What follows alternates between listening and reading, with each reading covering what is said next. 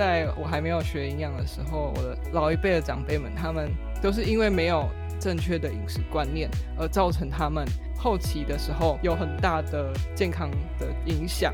当我学会营养的时候，他们已经不在这个世界上了。所以，其实我还蛮后悔，为什么没有早一点能够把这些营养的知识告诉他们。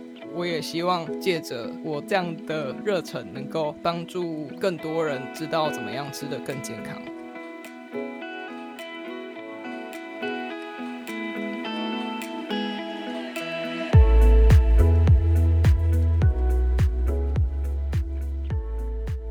亲爱的，欢迎光临！我都吃很好养第二十二集，我是氧气。今天我们的来宾是现在正在国外读书的 Lily 营养师。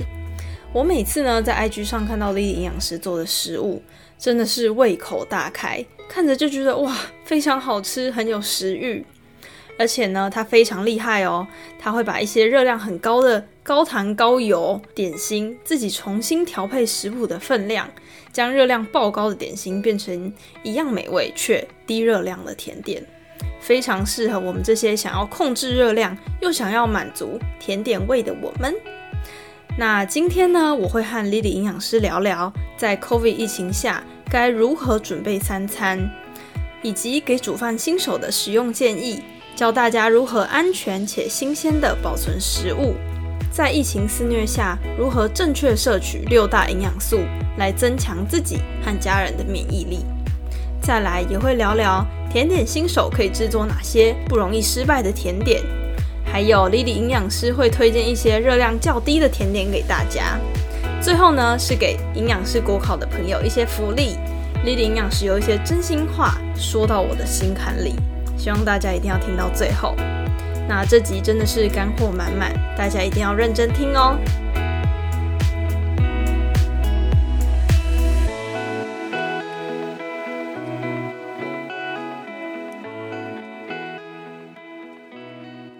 各位观众，大家好！我们这次呢，很荣幸邀请到 Lily 营养师来到我都是很好养。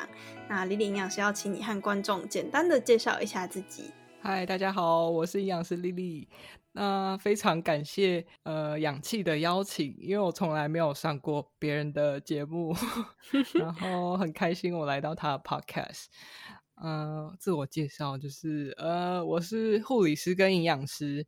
那我比较热爱营养，那平常喜欢在家里自己制备一些简单快速的懒人料理。那我也很喜欢做甜点，经营呃 IG 已经快要两年的时间，就保持着和大家分享，哎，营养师都吃什么，食物怎么做选择才可以吃得更健康，是我的呃主要的目的。嗯，那在我还没有学营养的时候，我的老一辈的长辈们，他们都是因为没有。正确的饮食观念，而造成他们后期的时候有很大的健康的影响。当我学会营养的时候，他们已经不在这个世界上了。所以，其实我还蛮后悔，为什么没有早一点能够把这些营养的知识告诉他们。我也希望借着我这样的热忱，能够帮助更多人知道怎么样吃得更健康，因为。呃，吃的健康跟慢性疾病是非常大的关系。那你可能一天、十天、一年、十年吃的不健康，这其实累积下来，长期累积下来是对健康会有非常大的影响。那台湾的饮食形态就是高油、高钠、高碳水化合物，那蔬菜非常的少。那大家很重吃肉这件事情，那我希望就是尽我自己的一份心力来重建大家对营养的认知。那知道怎么样有意识的选择食物，知道什么是糖类，什么是脂肪，什么是蛋白质，那就可以自由的去做一个代换。然后我会比较着重在你怎么样呃选食物，知道怎么选的原则会比你去算热量还要来的重要。对，我在高中的时候啊，也是很很 focus 在我体重机的数字。现在呢，我会比较 care 的是我的体态有没有好。所以我觉得亚洲女生都会陷入一种很大的体重迷思。你觉得这件事情你是怎么看待的呢？我在还没有学营养之前，其实我也是落入这样的迷思，就是我的身高是一百七十五公分。那我只要我体重超过五十五公斤，我就觉得我超胖，胖死，好瘦，好瘦。对，然后 我曾经有一度到六十，甚至六十二，然后真的觉得天哪，我真不能再胖下去了。那时候我身高体重算下来，我是过轻的，就五十五公斤的时候我是过轻的，但是我还是很一直在意那一两公斤，我想要降到五十二、五十三，甚至五十公斤，因为那是台湾女生对体重上面的一个审美观的问题。我现在比较追求的是体态上面的健康，因为你在有在健身，肌肉量也会增加。增加之下，你的体重也会增加，是成正比的关系。我觉得体态会比体重机上面的数字还要重要，因为体态上是外观，你看起来健不健康？那你平常有没有吃的开心？有没有在认真健身？因为健身也会增加你的肌肉量，相对来说，体重增加也是相当正常的事情。那我觉得不要去在意那体重机上面的数字，而让自己活得非常的辛苦。很累，对，然后尝试各种奇怪的减肥法，又没有运动，就只是要瘦，瘦的像竹竿一样那样子是不好的。对，因为 YouTube 上面都会有很多人说什么不用运动就能瘦，然后几天吃什么就会瘦。对啊。很糟糕哎，在还没有学营养之前，我以前看到那个网站，我都会点下去。对，那个耸动的标题就会让大家想要去点。对对，真的没有什么叫做不运动就能瘦。对啊，太恐怖了。而且常常传授一些很奇怪的减肥方式，都是不正确，也没有科学根据的。我们就要很顺利的呢，来到我们今天的单元，因为体重呢其实是跟食物还有运动没有办法脱离关系的，所以我们今天的主题就是。煮饭这件事情，那玲玲营养师想要请问你是什么时候开始学会煮饭的呢？是父母教你的吗？还是你是自己学习的呢？呃，其实我妈从来不特不会教我煮什么菜。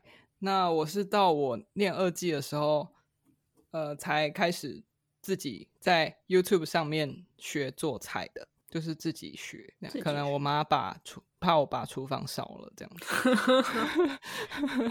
我也是哎，对啊，我也是自己。对啊，大学大部分的人都会这样。对，就是自己住的时候才才有机会练到厨艺。对，父母不会让我们碰厨房，他们对 觉得我们觉得哦，煮的东西很难吃啊，在浪费食材这样。对啊。好，那因为现在疫情的关系，大家应该开始在家里煮饭了。有很多不太会煮饭的也开始会煮了。对，真的 很恐怖，就有很多啼笑皆非的新闻。就像那个有有一个新闻，它上面就写说，有一名急诊医师他抱怨说，最近除了忙着裁剪，还要忙着帮大家缝手指。然后就有网友回复说：“拜托大家可以不要在严峻的时候挑战自己的厨艺吗？”然后 有朋友第一天就炸厨房，听说消防车都出动了，还有什么乖乖泡泡面不行吗？等等。所以呢，今天想要请你给煮饭新手一些建议，推荐一些比较好煮，然后比较安全的菜色，以及有没有什么网站或者是平台可以让他们简单学习煮好一道菜的呢？呃，首先。大家可以去看我的 IG，我 IG 分享的食物都是一些那种一锅料理啊，非常简单快速能够上菜的料理。那另外也可以看 YouTube 学做菜，因为我觉得呃有影片是比较好，能够了解哦什么时候要加什么东西，会比你去看文字上还要好。对，网络上教的料理通常都是比较经典，会有营养不均衡的问题，就可能蔬菜很少啊，然后加一些加工的肉类啊之类的。像我举一个例子，经典的肉酱意大利面是用罐头的番茄跟罐头的绞肉去制成的。那如果我自己在家煮的话，我就可以去买新鲜的瘦肉的绞肉，那再切一些大量的番茄。去打成果汁状，或者是你直接就直接切新鲜的番茄下去煮也可以，然后再加入大量的不同颜色的蔬菜，就可以变成一道非常美味的菜色。对，然后虽然我这样子做可能会失去了它原本经典的呈现，但是我觉得这样我吃的更健康也更开心。网络上学习不同的食谱，就是你可以有不同的国家的人分享他们国家的食物，那你可以。增加你菜单上面的变化，也让你更享受这做菜过程。没错，因为大家现在去购买食材的时候，快速的把食材买完，然后快点回家嘛。呃，每个礼拜备餐的时候，你都是如何分配营养均衡的食物进到你的三餐的呢？嗯哼，呃，我觉得要注重食物它本身的营养价值，而不是在意它的热量。像夸张一点例子。如果一千大卡的鸡排加蒸奶套餐，跟你一千大卡的便当有菜有肉有饭，这样子来说，当然便当会是比较好的选择。那你要吃的均衡，就要去检视你当餐有没有足够的全谷根茎类，那尽量是选择一些味精致的全谷糙米啊、地瓜、南瓜这些的，不要去选白米、白面条，然后白面包。那蔬菜的部分就是，嗯，要选各种颜色的蔬菜。那一餐大概就是一百五十克的生重，就是你还没有煮之前它的重量。那生重是要怎么测量？你要怎么知道它？呃，通常可以买一个秤子，因为秤子对于呃食物的算热量方面是有很大的帮助。而且你，呃，如果要做甜点，也一定要有一个秤子。没错。对，所以你可以用这个秤子去量你蔬菜的量。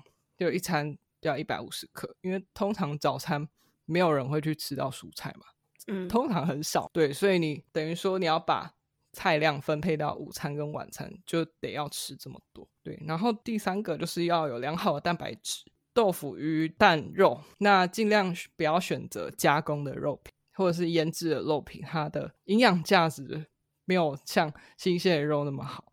那尽量选择一些白肉，像鱼肉、鸡肉，会是比你去选呃红肉、猪肉、牛肉还要好。红肉可以偶尔吃，但是大概一个礼拜吃个两到三次是可以的。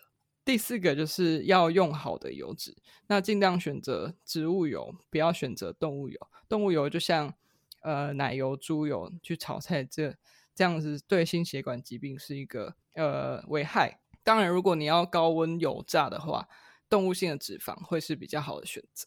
那如果平常炒菜的话，就用植物油就可以了。嗯，那另外，呃，omega 三不饱和脂肪酸在一些坚果类、坚果油脂类，然后还有深海鱼类都富含，所以大家可以多多补充。没错，因为在家呢，其实还蛮怕食物中毒的。想要请问丽丽营养师，你是如何将食物安全且新鲜的保存起来的呢？在国外呢，我们这边疫情非常的严重，原本一开始一天大概三千到五千人确诊，那之后就飙到好几万，哇，一天到好几万。那他们这边防疫的观念也很差，就是他们几乎那个口罩都戴在鼻子以下。天对，然后也没有人会去劝阻这样子，所以我觉得真的是很可怕。那也因为疫情的关系，如果你去外食的话，你不知道那个厨师或是帮你制备食物的人，他有没有潜在的感染？对，然后所以我已经自己在家开火煮了一年了。那所以，然后我一个礼拜会去呃超市采买两次，一次就大概买三到四天的分量。蛋白质的部分就是肉类，那我会买。一些新鲜盒装的肉，然后尽量不要买加工的肉。前置准备就是会回来洗净后，用厨房纸巾擦干，把它切成自己想要吃的大小，把它装在玻璃保鲜盒或者是保鲜袋里面。那如果你要先腌起来也是可以的。那再把它放在冰箱的冷藏，冷藏就大概你一到两天就要把它煮掉。那冷冻的话可以放比较久一点。如果冷冻你要吃的时候，在前一天把它拿到冷藏退冰会比较好。对，尽量不要室温退冰，因为会有细菌滋生的问题。蔬菜部分我都会采买一些根茎类啊、瓜类能够放比较久的蔬菜，像是洋葱啊、红萝卜、白萝卜、小黄瓜、丝瓜、高丽菜、大白菜、花野菜，这些都是比较好的选择。那叶菜类可能就买一天到两天的份就好了。那像空心菜、豆芽菜、菇类这些比较不耐放的蔬菜，另外也是可以选择冷冻蔬菜。因为我妈都会说冷冻蔬菜啊都会纤维流失，然后比较不好吃。那丽丽营养师你是怎么看待这件事情呢？其实冷冻蔬菜非常的方便，而且它保存期限可以很久，它并不会因为它是冷冻的而造成它营养素的流失。它就是蔬菜，厂商会把它先切好，然后杀青，就是会先穿烫过，然后装在包装里面贩卖。因为蔬菜本身会含有一些水分，所以你在煮的时候，它会流出一些水分，导致没有那么好吃，也是正常的。但是它营养素是跟原本的蔬菜是一样的，所以其实大家不用太 scare 冷冻蔬菜。对。只有价钱的问题而已。对，没错，没错。蔬菜前置准备，我会先把一些能够放比较久的蔬菜先呃洗净、切好、沥干，然后装到保鲜盒。通常是要比较大的保鲜盒，因为蔬菜的体积比较大。比较不耐放的蔬菜，就是当餐你要煮的时候再备料。那我知道大家常常因为上课、上班很忙，而没有时间煮饭。但是如果你买完食材，然后你当天就把它先处理好，你就可能一个礼拜一天到两天是有在前置准备的就好了。这样可以让你省下很多，每一餐都要去洗砧板，都要切菜，想到就非常的头痛。没错，对，所以我都是一次切很大量，然后全部把它冰到冰箱，要吃的时候就拿出来倒一倒，炒一炒，煮一煮就可以上菜了。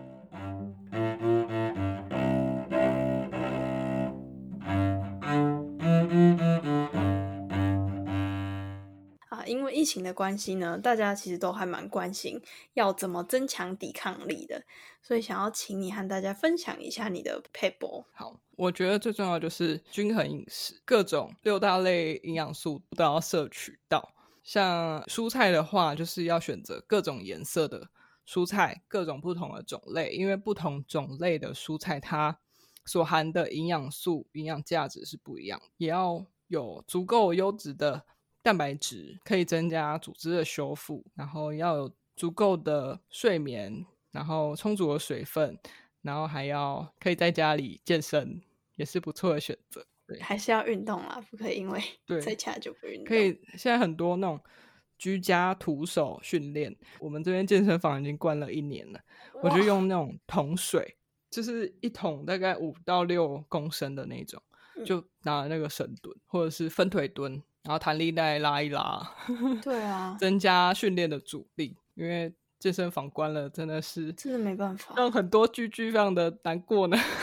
真的是辛苦大家了。我觉得台湾应该也要面临这样子的情况一阵子了。对啊，没办法，全世界都已经这样子了。我觉得台湾是最近才刚刚开始，所以大家非常的恐慌。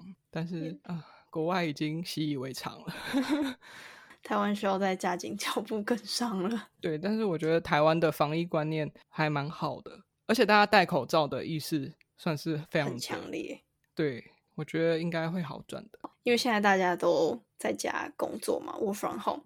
那有没有一些常备菜可以给大家参考？就是那种快速、简单，然后又营养的常备菜？呃，我觉得可以煮那种一锅料理。非常的方便。那你要吃的时候，你就是把当餐的份盛出来加热。因为如果你煮一锅，然后一直重复加热的话，这样子比较没有那么好。那可以煮一些像麻油鸡啊、蒜头鸡汤啊、呃蒜香鸡柳条啊、姜黄椰汁鸡、西班牙彩椒红蛋、柠檬烤鸡、意式香料纸包鲑鱼、盐烤青鱼、呃清蒸鳕鱼、番茄鱼汤、泰式打抛猪，或是。蔬菜满满的牛肉面，嗯啊，葱烧牛冻都是很不错的选择，都是非常的简单又快速。我今天午餐就是吃番茄牛肉面，然后加了超多空心菜。对 哦，自己煮都是比较健康一点。那这些东西可以到你的 IG 上面都看得到吗？可以哦，我有分享部分的一些食谱，当然没有每一个，因为在呃我们这边有一些食材。买不到，就只有在台湾有，所以有分享一些这边买得到的料理，大家可以去看看。好，OK，那我会把那个丽丽营养师 IG 放在下面，大家可以直接点链接，就可以直接进去了。谢谢，不客气。好，那因为疫情的关系，所以大家如果没有煮饭的话，都会叫外送。那有没有什么选择是可以让三餐营养均衡，然后增强我们现在最 care 的免疫力的呢？呃，我觉得外食族最主要的问题就是，呃，外面的便当都是高油、高碳水，那蔬菜就只是点缀用而已。那蛋白质通常都是炸过或者是加工的肉类，像炸排骨，比脸一样大的香鸡排，对，跟脸一样大的香鸡排，然后宫保鸡丁啊、炸鱼排、丸子类，或是一些组合汉堡肉排。嗯，那也有一些勾芡的料理，像羹面啊、酸辣汤、烩饭，然后单一营养素或是重复营养素的问题，像大部分你去外面吃到的东西都是高碳水化合物的，没错，像水饺，然后你水饺吃十颗可能不会爆，要加个葱油饼，那就是淀粉加淀粉。哇，然后炒饭也是大部分淀粉，肉可能只有几根，那菜装饰，嗯嗯，然嗯后干面也是主体就是面，就是去吃那个面啊，肉根本就没有什么肉，对，一，些肉燥之类的，那那些都是没有补充到蛋白质的。那意大利面、披萨这一些也是以淀粉为主体的食物，对，所以大家要注意在食物的选择上。要非常的有意识，大家可以去选择一些健康的餐盒，虽然很多都是那种水煮的，但是我个人觉得不一定要吃水煮餐，因为水煮餐里面几乎没有什么油，但是油其实是对身体是有益处。如果去一般的便当店的话，可以选择它的烹调方式是蒸、煮、拌、烤、炒的。那尽量避免一些油炸、勾芡、烩饭的料理。那除了以上，你去外面买便当，那你可能觉得蔬菜不够，增加蔬菜的小技巧呢，就是你只需要一个刀跟砧板，然后就可以在家里增加蔬菜量。那就我常常在家里做，就是韩式辣味凉拌小黄瓜，然后还有一些凉拌牛番茄啊、蔬菜汤。蛋白质要怎么增加？你可以去呃超市买一些无糖或是低糖的豆浆，呃凉拌豆腐、水煮蛋，就是只要有一个电锅，你就可以做出很多蛋白质的料理。像蒸鸡胸肉啊、鸡汤啊、蒸蛋啊、蒸鱼都是不错的选择。就是一个电锅可以打天下，没错，而且现在外面的茶叶蛋啊，或者是外面超商卖的鸡胸肉都蛮贵贵的。如果自己自备，可以省比较多钱。因为现在大家可能有些人会没有工作，自己煮饭还蛮省钱的，大家了。对辛苦大家了。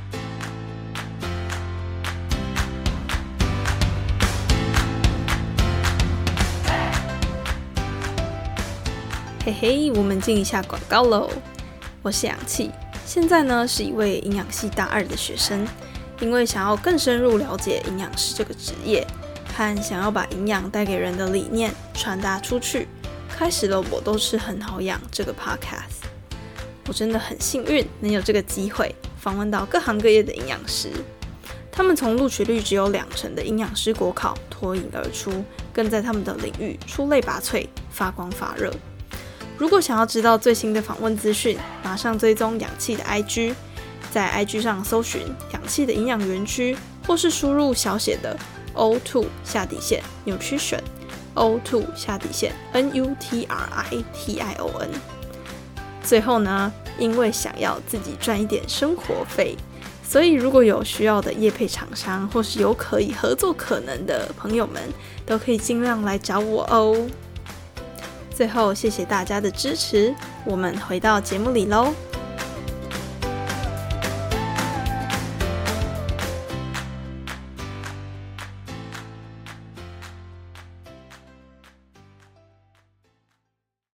那 Lily 营养师经常看到啊，你在 IG 上分享很多手做的甜点，看起来就很好吃。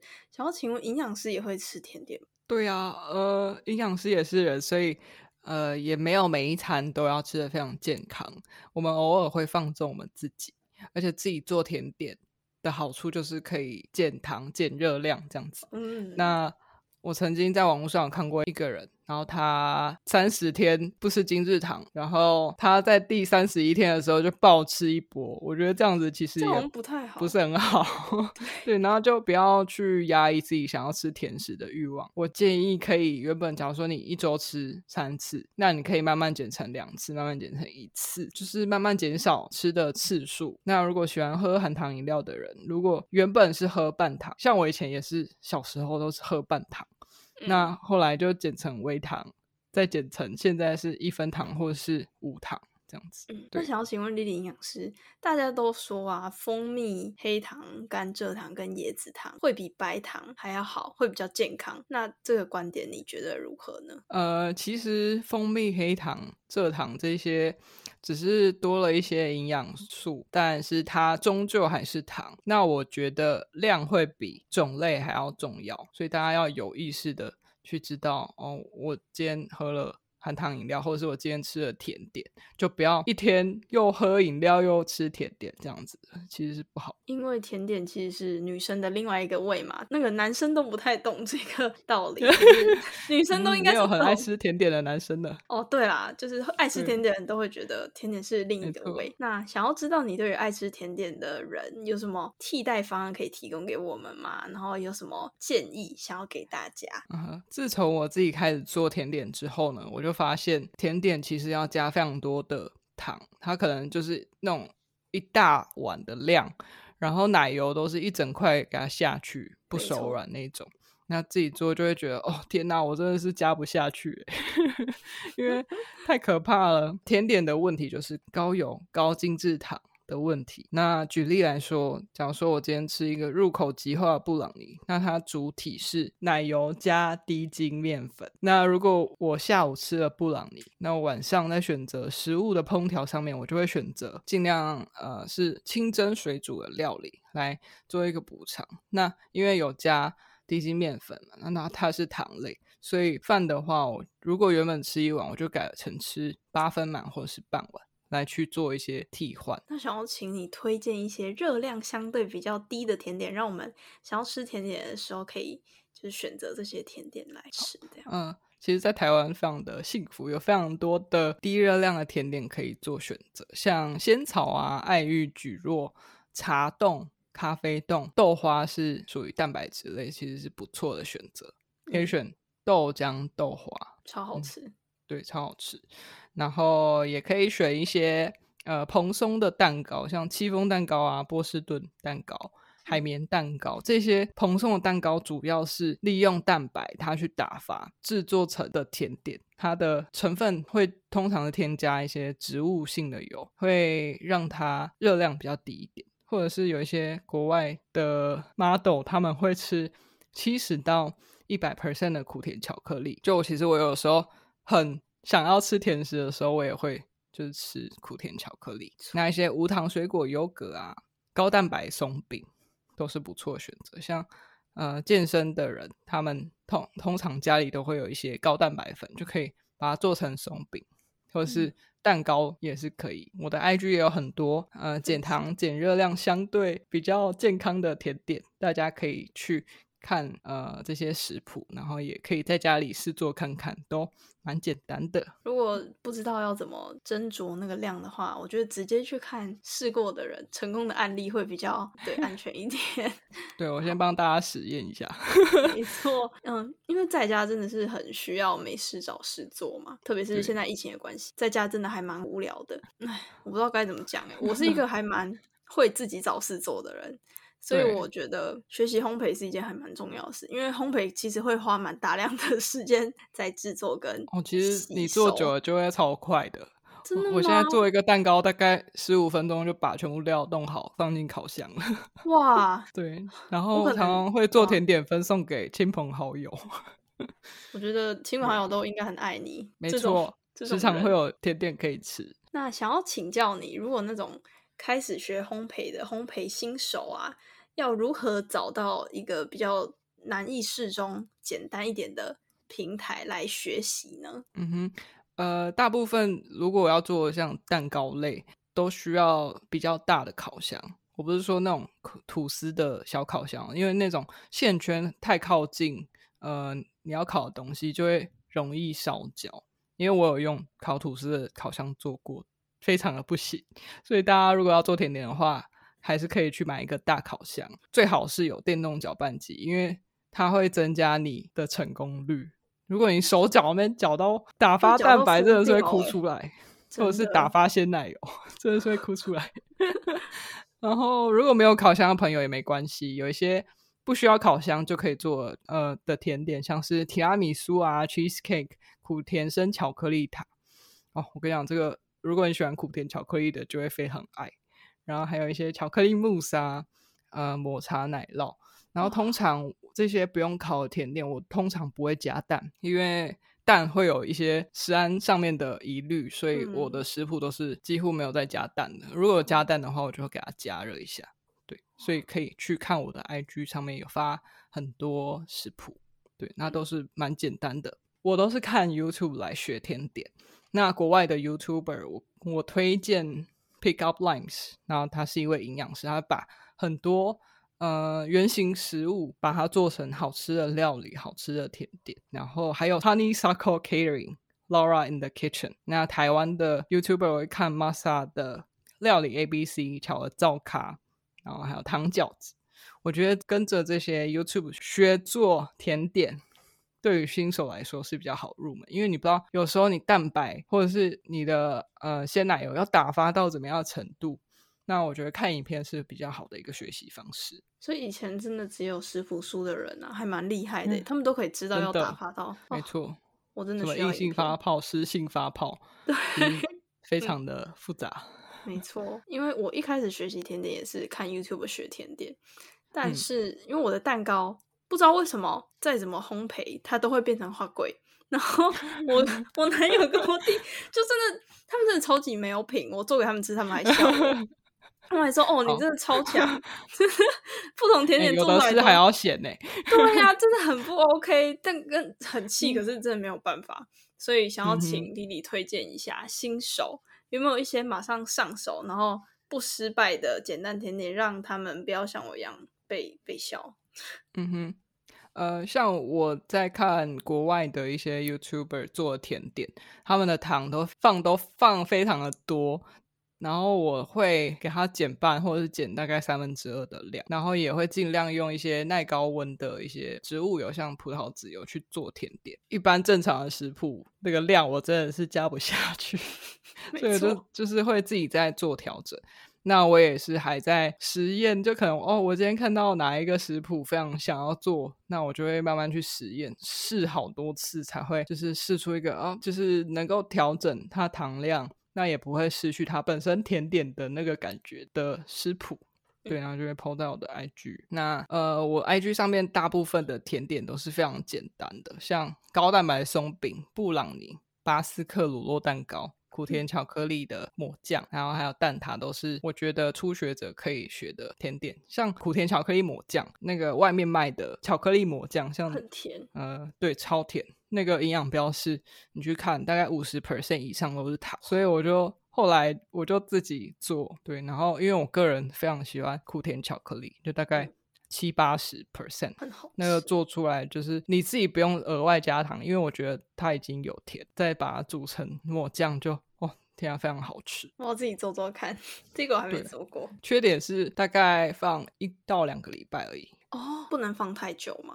对，因为没有加一些添加物，对自己做出来的就是会跟外面时间会有点差别，要注意。对啊，然后呃，如果做调整这些食谱，因为奶油是增加它的绵密程度，那糖是增加它的湿润度，那减油又减糖之下，当然你的甜点会变得比较容易干、容易硬，是正常。像发桂也是花桂也是正常的。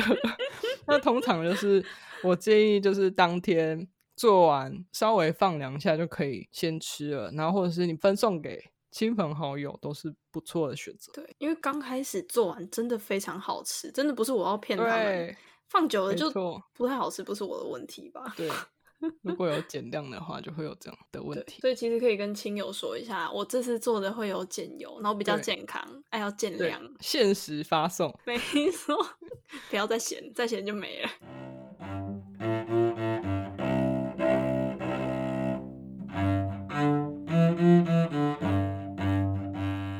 那我们最后一题呢？其实我跟丽丽营养师有讨论了一下。那最后呢，还是决定要给营养相关科系的人一些福利。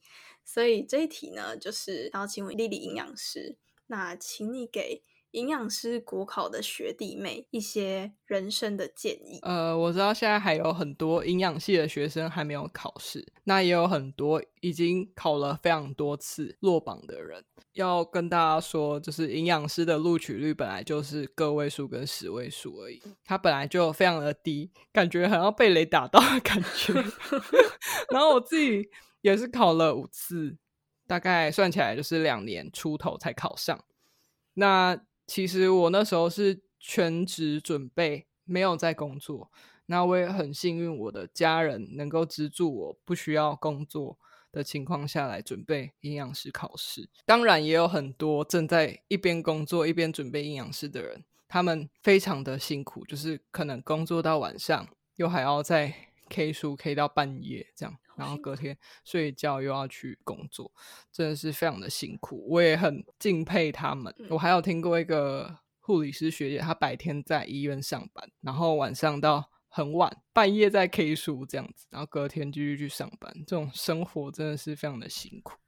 那我也知道大家还在犹豫要不要继续，或者是你已经坚持了很久，觉得要不要把它考上。那我也知道这一路以来真的是非常的辛苦，我很懂那种考试的心情。那我个人的建议就是，呃，你要看看你自己的目标是什么。那如果营养师是你的目标的话，那你就要。为了这个目标而前进，你以后想要做怎么样的工作，是你自己的人生，你要自己为自己的决定而负责。我的建议是，如果你要走营养，在营养的领域上打滚，你需要真的需要这一张执照，会差很多。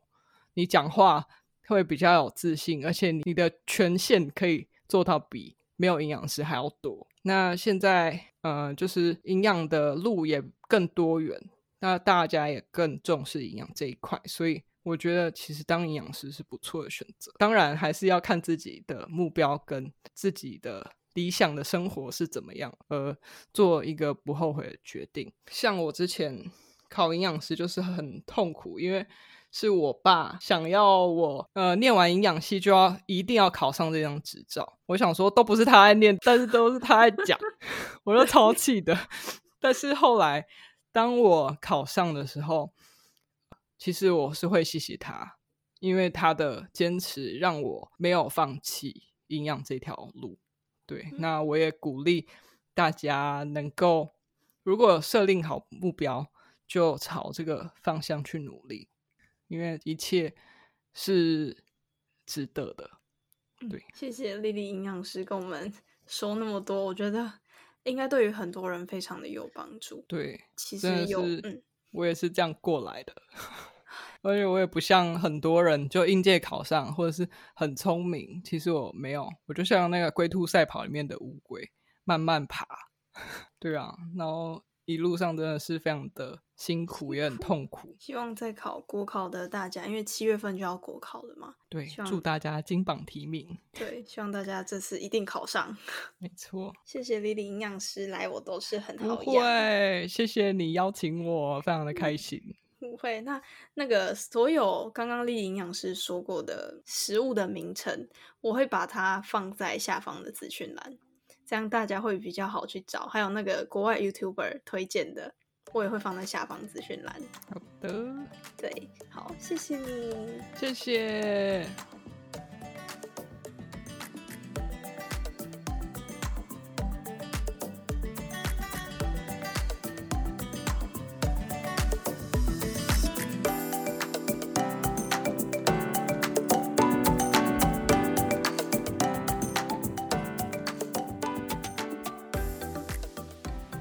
听完这一集后的大家，有没有更有信心在家一展厨艺了呢？方法和门路都交给你了，剩下的部分就只能靠你自己喽。那我有把音频里面说的菜色、YouTube 连接放在内文中，大家可以去参考一下。如果觉得这一集很适合你的亲朋好友，请分享给他们。毕竟在家防疫，很需要听一听营养师的话，才能吃得好又吃不胖。重要的是，在这段难熬的日子里，增强免疫力非常重要，所以不要吝啬分享出去哦。如果呢你很喜欢这一集，记得在下方资讯栏留言告诉我你的想法，或者是分享到 IG 现实动态，那记得要 tag 我，我才可以看到。美好的时间总是过得特别快，记得每月的第一和第三周的星期二早上七点就可以收听到我都吃很好养最新的音频。那大家下次见，拜拜。